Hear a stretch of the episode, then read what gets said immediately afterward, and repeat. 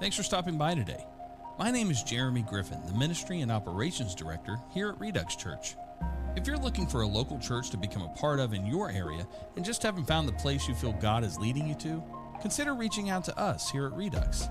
We know lots of great places and would love to assist you in finding the place God has for you. On the other hand, you may be here right now because you've become a bit disenchanted with church. And if that's the case, maybe Redux is the place for you. We are a real church in a virtual world. While we don't meet every week in the traditional sense, we do have a community online where you can chat, ask questions, and connect with others like yourself. We do, on occasion, meet in person for small group discussions and special worship and prayer events, but new Redux discussions are available every Friday morning online.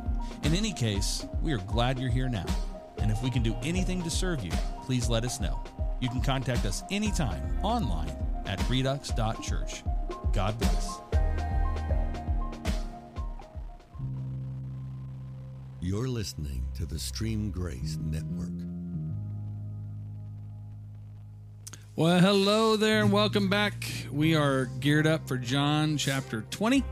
And today we've uh, added Casey to the ranks of those victims who have to sit behind the camera or in front of it, I should say. Casey, how are you? Good, I'm good. Good. Your wife Alyssa was on a few chapters ago. Yeah, she looks much better on the screen than I do. Uh, well, that's true, but that's okay. You know, we do what we do. Did you? uh You watched it, I assume, right? Yes. Okay. Yes.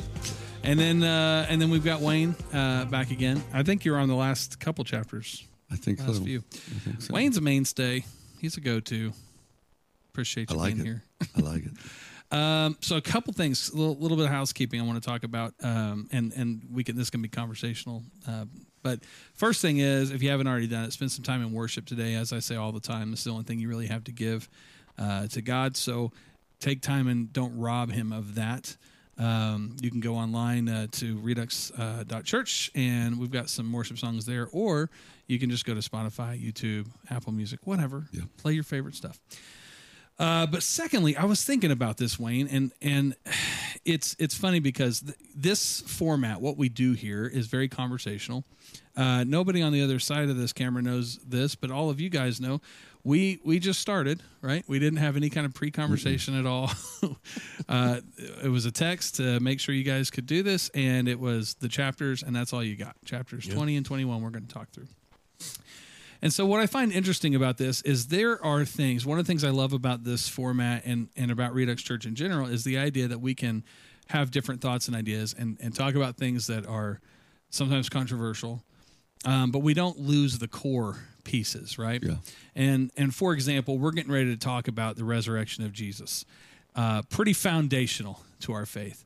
But there are things that I have said um, over this entire book of John. There's things I've said before we ever started Redux Church that that people um, have issue with with me. I'm sure the same happens with you guys because it's about our faith, right? Me? Well, it doesn't have probably with with Wayne, but um, but we it is a faith that we have, right? And I say this all the time that I, I believe totally different 20 years ago than I do today. And when I say totally different, I've always, from the day that I accepted Jesus as my Lord, my Savior, that's not changed.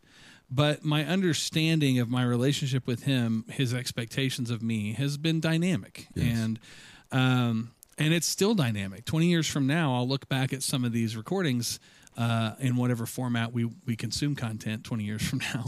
And I'll think to myself, man, I can't believe I said that.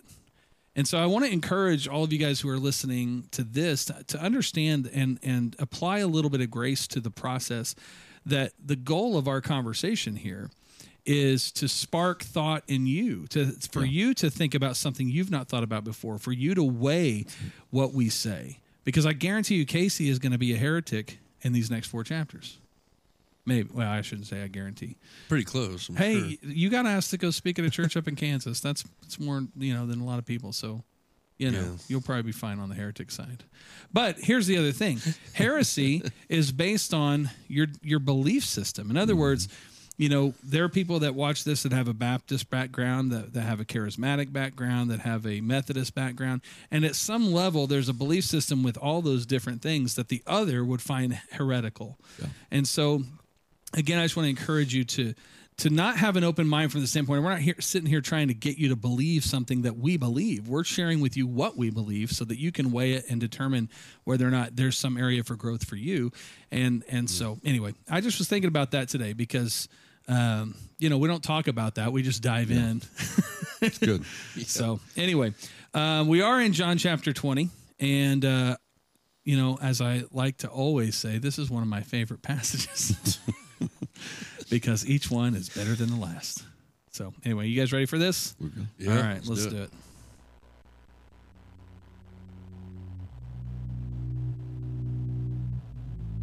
Early on Sunday morning, while it was still dark, Mary Magdalene came to the tomb and found that the stone had been rolled away from the entrance.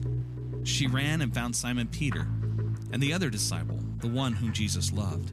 She said, They have taken the Lord's body out of the tomb, and we don't know where they have put him. Peter and the other disciple started out for the tomb. They were both running, but the other disciple outran Peter and reached the tomb first. He stooped and looked in and saw the linen wrappings lying there, but he didn't go in. Then Simon Peter arrived and went inside. He also noticed the linen wrappings lying there. While the cloth that had covered Jesus' head was folded up and lying apart from the other wrappings. Then the disciples who had reached the tomb first also went in, and he saw and believed. For until then, they still hadn't understood the scriptures that said Jesus must rise from the dead. Then they went home. Mary was standing outside the tomb crying, and as she wept, she stooped and looked in.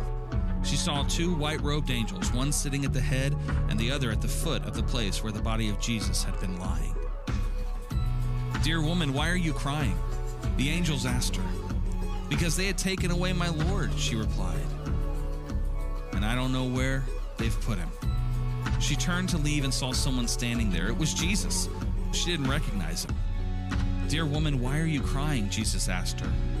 Who are you looking for? She thought he was the gardener. Sir, she said, if you have taken him away, tell me where you have put him, and I will go and get him. Mary, Jesus said. She turned to him and cried out, Rabboni, which is Hebrew for teacher. Don't cling to me, Jesus said, for I haven't yet ascended to the Father. But go find my brothers and tell them, I am ascending to my Father and your Father, to my God and your God. Mary Magdalene found the disciples and told them, I've seen the Lord. Then she gave him this message. All right. Resurrection of Jesus. What sticks out to you, Wayne? I, I think the scripture that was at the end of this passage that uh, Mary didn't recognize Jesus. Uh, in the midst of her disappointment, in the midst of her not knowing what to do, uh, she represented the normal church society very well, and that uh, we fail to find Jesus in the midst of our bewilderment of life. Yeah. What do you think it says about? It's it's, it's interesting to me because along those same lines, um, I I can't help but wonder because at this point he's in a glorified body. He is, um, so obviously he doesn't look recognizable to her, right? And so it makes you wonder if this is one of those moments where his glorified body, I mean, you're talking about like a spirit man part of this, right? Does that make sense? And that she's looking with with her carnal eyes and not spiritually because there is a revelation that comes up, right? When he says some things, it's like her, it bears witness with her and she realizes it's him. Is that kind of how you see it? So yeah, and it's it's a real it's a fascinating passage because we know that that even in that resurrection state, he, the the holes in his hands were recognizable. Right. Sure. Uh, you know, we we see all the, the the movie stuff that helps us understand now uh, how beaten, how disfigured he was. Uh, so how would she not have recognized any of that? But then I go back to if she is in disappointment, her head is probably down. Now I'm Yeah. reading into the passage, but but she is in this state, and so she's she she sees probably you know like his robe or whatever he's wearing maybe, but but not uh, not his face, and uh, you know that to me that speaks uh, we need to seek His face. Um, people who are beaten down look down. People who are in disappointment, depression, look down, and uh, our answer is always when we look up. I think that speaks to something pretty incredible to me. Like I think about it like she was so caught up in her emotion, she didn't have any idea what was going on around her. Hmm. You know, and mm-hmm. and I think we can do that on a spiritual level, like even at church, like when we're on our knees, like up front praying or whatever, we can get so emotionally caught up in the moment of God touching us that we're not even aware of you know the God around us or or what God's speaking to us because we're mm-hmm. just like oh my God he touched me. Mm-hmm. Like like a superhero kind of thing like oh my gosh. But then also like the logic of it you know they cleaned him up and everything you know they would wash his body and all that and then wrap him all up and he was mangled. I mean he was probably unrecognizable. But you know are we is she seeing the spirit Jesus or is she seeing the dead body walking around Jesus or I mean is there any I don't know if there's any real theological Well, outside of the wounds, like you were saying before, I mean, obviously there's got to be something there that to Mm-hmm. recognize the hole in his side and his hands and stuff, feet. Yeah, know yeah I mean you'd think. I Right. mean he was pretty tore up. But then also like what you you said Wayne is uh, she had her head down. She was emotional. She wasn't looking for him. She was looking for him to be gone. She wasn't looking for him to be there. So she wasn't truly looking for Jesus she was looking for an answer of why he was gone Well, I, I kind of want to explore too, Wayne, what you're saying about, well, both of you are saying this about, you know, just kind of missing. It's like missing the bigger picture, and I, and I, you know, we did a worship night not long ago, and I talked about this, that um, you know, worship is is for God. It is not for us. Yet we so often go into it with the mindset of receptivity. We're going to come into a time of worship so that we can get something from God. And I think a lot of times that short circuits what what God really wants to do. It's like we trade uh, great for good. Um, because what what I always talk about is um, there's a level of receptivity, like you know, and I've probably said this at one point or another on this, you know, on uh, one of these conversations here in Redux, but that uh, in order to survive, you've got to breathe in and breathe out. And I often say those who breathe in will live a little longer than those who only breathe out, but just a little longer. um, because if you do nothing but breathe in, you'll suffocate and die. If you just breathe out, you'll suffocate and die. You've got to do both. And the same thing exists. We we've got to give out. We we're very um, in general, our population, people uh, in today's society are very consumer minded. They're they're what can I get and. Uh, and I'm not speaking to those who've been burned out in church. This isn't some ploy to get you to volunteer. It's so not what I'm talking about. What I'm saying is is that worship is an act of sacrifice to God. And it is about attention. It's about focus. I mean, if we think about worship in the Old Testament, it was done at altars, and it, it was two two things, right? You burn an offering on at an altar, made a sacrifice. Um, you gave to God your first fruits, your best fruits, and you did it to establish a covenant, to seal a covenant, or to remind yourself of a covenant. It was a matter of in remembrance, right? A, a memorial. So, in much the same way, our worship exists the same way. We we give God our first fruits, our first attention, our first efforts, our first everything, and so we set aside our garbage in our lives to worship Him, to lift Him up, to magnify Him, to focus on Him. And when we do that, that's the that's the breathing out, if you will. We can only do that because we've already breathed in, and we're breathing out in that worship, and He refills us and He breathes into us, and this is the part where we get something out of worship but it, it starts with us making that move. Now, I'm talking about worship. Obviously, the first step that God ever gave was to give to man, right? He breathed into man. Um, but from that point forward, it's been a cyclical process. And so, you know, to your point, Casey, about we get so fixated on getting our need met um, that we sometimes don't realize that our need being met is um, the vehicle for that is actually blessing God, right? It's it's giving to Him, and you know, in the context of what we just read, you know, I think about how does she miss Him, but then, and you know, I don't put Mary on the same category as the Pharisees or the Sadducees, but these are guys that missed him as Messiah. There are lots of people that miss Jesus as the Messiah. Um, and I think it comes that back to the spirit man. It's being willing to receive that reality. And so, you know, it's almost another layer of belief or where do the disciples land on belief? I mean, we're going to find out as these next two chapters unfold. There's there's some back and forth. There's is it really you, God? is it really you, Jesus? I should say, and and so it, it does come down to where their belief lands, and so it makes you wonder. You know, you go through this, and before Christ was raised up, before He showed Himself, you know, were the disciples wandering around going, "Man, were we wrong?" Did were we, you know, snowed by some con or what's going on? You know? Yeah, yeah. As you were saying that, I was thinking about you know um, the last couple of chapters, uh, which I rarely watch, but I just happened. But Nikki was talking about, um, you know, they were asking for a king. You know, uh, you know, and Jesus comes as the Messiah, and they have what they've been asking for, but they still have no idea what they have. And then, you know, when he dies, when he's on the cross, well, people are denying that he was even Right. who they said that he was, you know, like Peter, you know. and then after he's gone, all they're doing is missing their friend or their leader or their pastor, you know, or, you The know, revolution is the over. revolu- yeah, like, well, we lost this time again. What happened? You know, so did they did they even really truly see him as a Messiah, or did they just see him as another John the Baptist or another, you know, and not they weren't following John the Baptist, yeah. you know, so interesting.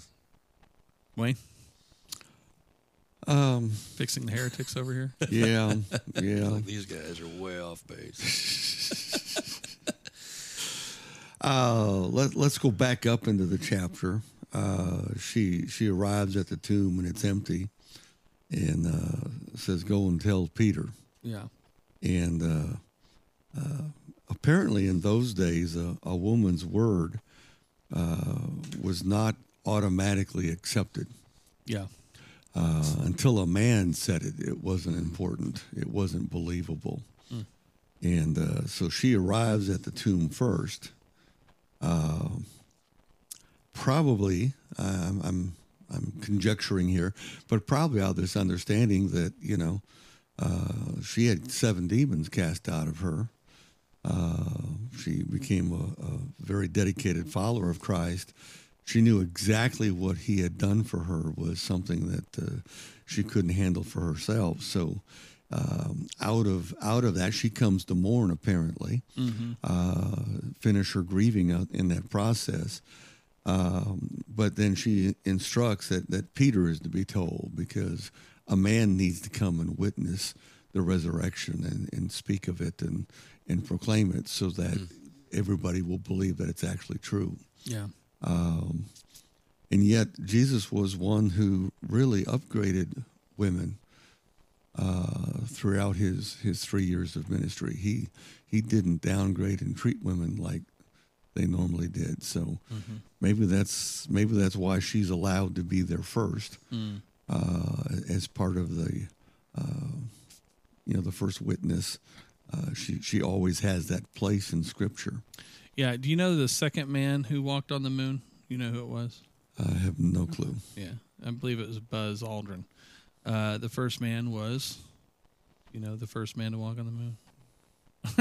Um, Neil Armstrong, Yeah. which which you knew, you knew that. Yeah. You're just reaching for it. My point is, is that I find it interesting in this whole passage. To your point, you know, Mary's the first person to see Jesus. I didn't help you with that much at all, did I? It, it's fine. Everybody listening was like, "How does he not know this?" but, and I could be wrong about Buzz, but that, that is actually kind of my point. I think it was Buzz. Um, uh, yeah, because Collins was up in the orbiter. Anyway, doesn't matter. Point is, is that you have the the same. You have three people here. This is kind of the analogy. You have uh, Mary, you have John, and you have Peter. And I find it, you know, John, in throughout all these writings, the the annoying thing for me, what I want to do is just kind of flick John on the head and go, "Bro, can you just check your pride just a little bit?"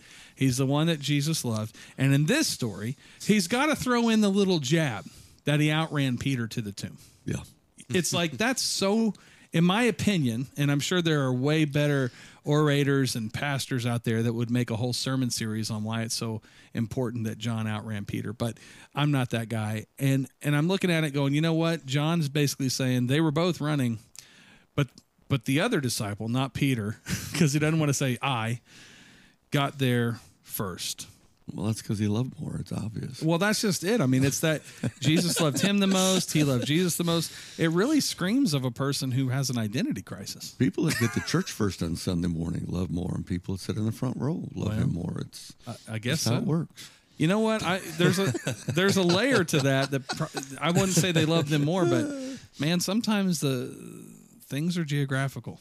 You know what I mean? Mm, but I just I just find that interesting because again, it goes. It, you know, you've got this model of the, you know, using the walk on the moon, assuming it happened. I know that some of you out there don't believe that. I don't know about this room, but um, Even talking about the Bible. huh? so what? Are we talking about walking Oh, on we the round just talking about walking on on the the moon. round moon or the flat moon? Exactly. Yeah. Um, or New Mexico. so so you have so so Mary is is the one everybody remembers, right? And then John is there. Peter comes and inspects everything. I don't know. I I just think in this whole process of this time frame that we're in as Jesus is revealing himself for the first time. I don't know. I just feel like there's a whole lot of revelation as to where everybody landed. And this is almost a depiction of that because if you know he's going to later deal with uh, Peter on some other things, and you just kind of get that vibe. And it's I don't know. It's interesting to me. I don't know what to think of it necessarily, other than just um, you feel like anything written in Scripture has a purpose Yeah. you know and so even the simple things like who got there first feels like there's a purpose Well, I think to that point, it's interesting because Mary, like, he was like definitely her savior. right Like, not necessarily the Messiah, but he was definitely her savior. You know, uh, and casting the demons out of her. And like you know, with Peter and John, he was just kind of their teacher, their rabbi. Mm-hmm. You know, um, but Mm, with that's Mary, for sure, he was already a savior to her. Mm-hmm. You know, completely changed her life That's good. and her spiritual life at that. yeah well and she saw two white robed angels right so we are bring that up here says uh, mary was standing outside the tomb crying and as she wept she stopped and looked or stooped and looked and in. She saw two white robed angels one sitting at the head and the other at the foot of the place where body of jesus had been lying. And again this is to me my goodness you see these two angels aren't you ready for some supernatural? You know and jesus wasn't there and she's like you know they ask her why she's crying. She's like well you they've taken away my lord. And you know i don't know where they put them. it's like you're talking to angels bro. Like how are we missing this you know? But it just it makes you wonder like okay if she's missing it, it, it to me it's like we're missing something. There's some data here mm-hmm. we're missing because i think any of us anybody listening would agree if you came across a couple angels and you, you you'd immediately kind of be freaked out in the first place. Mm-hmm. And especially when you're dealing with jesus i think you'd be like oh so what's what's ne- what's next fellas? Obviously obviously we're up to something you know Yeah. That same passage you just had up there uh, talks about the uh, his headpiece, his cup napkin, in some uh, translations, was folded, and Right. uh, the other grave clothes were were laying there. Um, what I find what I find interesting about that it's to me it's the second best part of this chapter. When when Lazarus was raised from the dead, he came out bound. yeah And so Jesus looks to the people around him and say, "Loose him and let him go." When Jesus is raised from the dead, he is loosed already because there was nothing ever to hold him. And uh, uh, uh, speaks speaks of, of of the spotless Lamb that had nothing to be loosed from, even though he carried everything for us and and was the second Adam, the last Adam, second Adam, uh, carried everything for us, and yet there was nothing to hold him. And that's a that's a powerful truth right there. Yeah, it is. Well, really, this whole moment, this is the completion of the gospel. Well, the ascension is the completion, but this is such a vital part of the gospel message. If Jesus would have lived his whole life sinless, flawless, perfect, and still died for our sins, and that was it. Never was resurrected. Um, it would it would change our expectation, our hope. It would change everything about the message. The resurrection is incredibly vital because it speaks to our resurrection. It speaks to our hope. Uh, because he was the model. He's he's what is to come as we can look forward in our own lives. And so, um, super powerful moment. So when when Paul later speaks in Corinthians about we are when we are in Christ, we're a new creature. When we are in Christ, we are loosed and let go. Yeah, it's good. So there is no struggle to be loosed and let go. In him we already are. Yeah, that's really good. Casey, any last words? it's a little heavy. The uh, you you're talking about the the way we believe. You know, if Jesus didn't ri uh, come back from the dead, isn't that how a lot of people believe? I mean, they think he was great. They think he was perfect. They think Right. he did a lot of wonderful things. But in the end, Right. I mean, that's it. We don't go past that. Mhm. We don't believe that he's within us, that we can be like him. We can move like him. We can listen to the Spirit of God and lay our hands and, and heal. And we don't believe past, well, he died and he rose again. But what happens because of that, we don't, we don't take, a lot of people don't take hold of that. Well, sure. The, you're we're we're reading the account of people who were struggling with that belief system. Of course, people who are reading about it would struggle with that. Mm-hmm. I mean, really. Yeah. And and there's some interesting stats I've been hearing lately, and you know about stats. I mean, 99 percent of them are made up, right? As Yeah. they say. But you know, I think that's the thing. There, I think you know some of you who may be listening right now, probably in your quiet, dark place, have questioned. Well, I mean, I hope all this is right. I've been going to church or I've been living this life. I'm just not sure. And and you try to find these moments. It's it's like what I've I've told people many times. I, I have the opportunity to speak to people who are agnostic and or atheist or uh, basically to varying degrees of of virtually no belief in any kind of higher power. And you know, I think this is what's so important about a personal testimony. What's important about a relationship, uh, beyond the direct value of it. But but the the thing is, I, I often ask this question: If you didn't have a Bible, how would you introduce people to Jesus? You know, because we live in a world where everything's very Bible centric, and and I think that the problem with that is is if we lack a relationship. So when I'm talking, I mean, if you're talking to an atheist, they don't really care about what a Bible passage says, Right. right? But I have an experience, and the one thing with an atheist is, that is real is scientific, scientific, provable things and experiential things. Mm-hmm. And and so whether they like it or not, whether you know they may not agree with my explanation, but I have an experience with God. I've met Him and I know Him, and and that's the thing. The diving in as we've done with Redux, diving into these scriptures is about deeper revelation. It's about dwelling on who I already know. And I, and I brought this up not long ago about um, you know, reading letters uh, from my wife. I've been with Lori for 30 years at this point. Uh, I've been married for 26, but um, she wrote letters when I was a kid, right? And and I didn't think much of it. I have those letters still, by the way, because I'm a romantic. Um, it's funny too. It's all about what she's doing in fourth period and not listening in math, things like that. Um, very interesting. But but no, but I, I realized when she was writing Facebook posts a few years ago, I didn't know she was writing them. Right? I was reading these posts and I thought they were fantastic. And then I asked her where she was getting them, and uh, she said, "Well, I write them." Like I was surprised by that because when we talk, she doesn't talk the way she writes. and I Oh, think yeah, yeah. I, I think in many ways I, I was able to find some things out about my wife that I never knew only because she wrote. Yeah. And I think the same thing lives in Scripture. I have that relationship with God. I've, I I have these revelations. He speaks to me. But when I read things and I see His character and I align those with who I know, right? So if if I just read Lori's writings and didn't know her, they would not have near the depth. Um, they wouldn't have really any depth. They'd be pretty surfacey because there's no explanation. There's no question. I can't figure anything out. I can't ask on something. But because I know her and she writes something, I can put some pieces together. And that to me is really where the value of scripture comes in is that I know God and we talk. And when something I read in scripture I don't quite understand, I go to him. I say, Hey, I don't understand this. In fact, there's some stuff coming up that I that I don't understand, and I'll freely admit. um, but but I think that's the whole thing, and and, and the power of of scripture in general, and this whole process. And so praise God for the resurrection. Amen. And for our relationship with Him. Um, all right.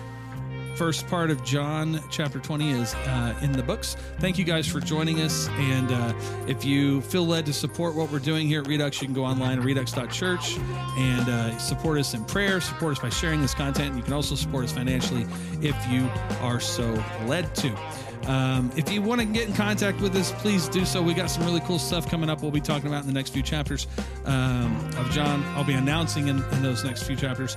Um, but yeah, we look forward to seeing you. And uh, I want to thank Casey and Wayne. We'll see you guys in the next chapter or next part of this chapter.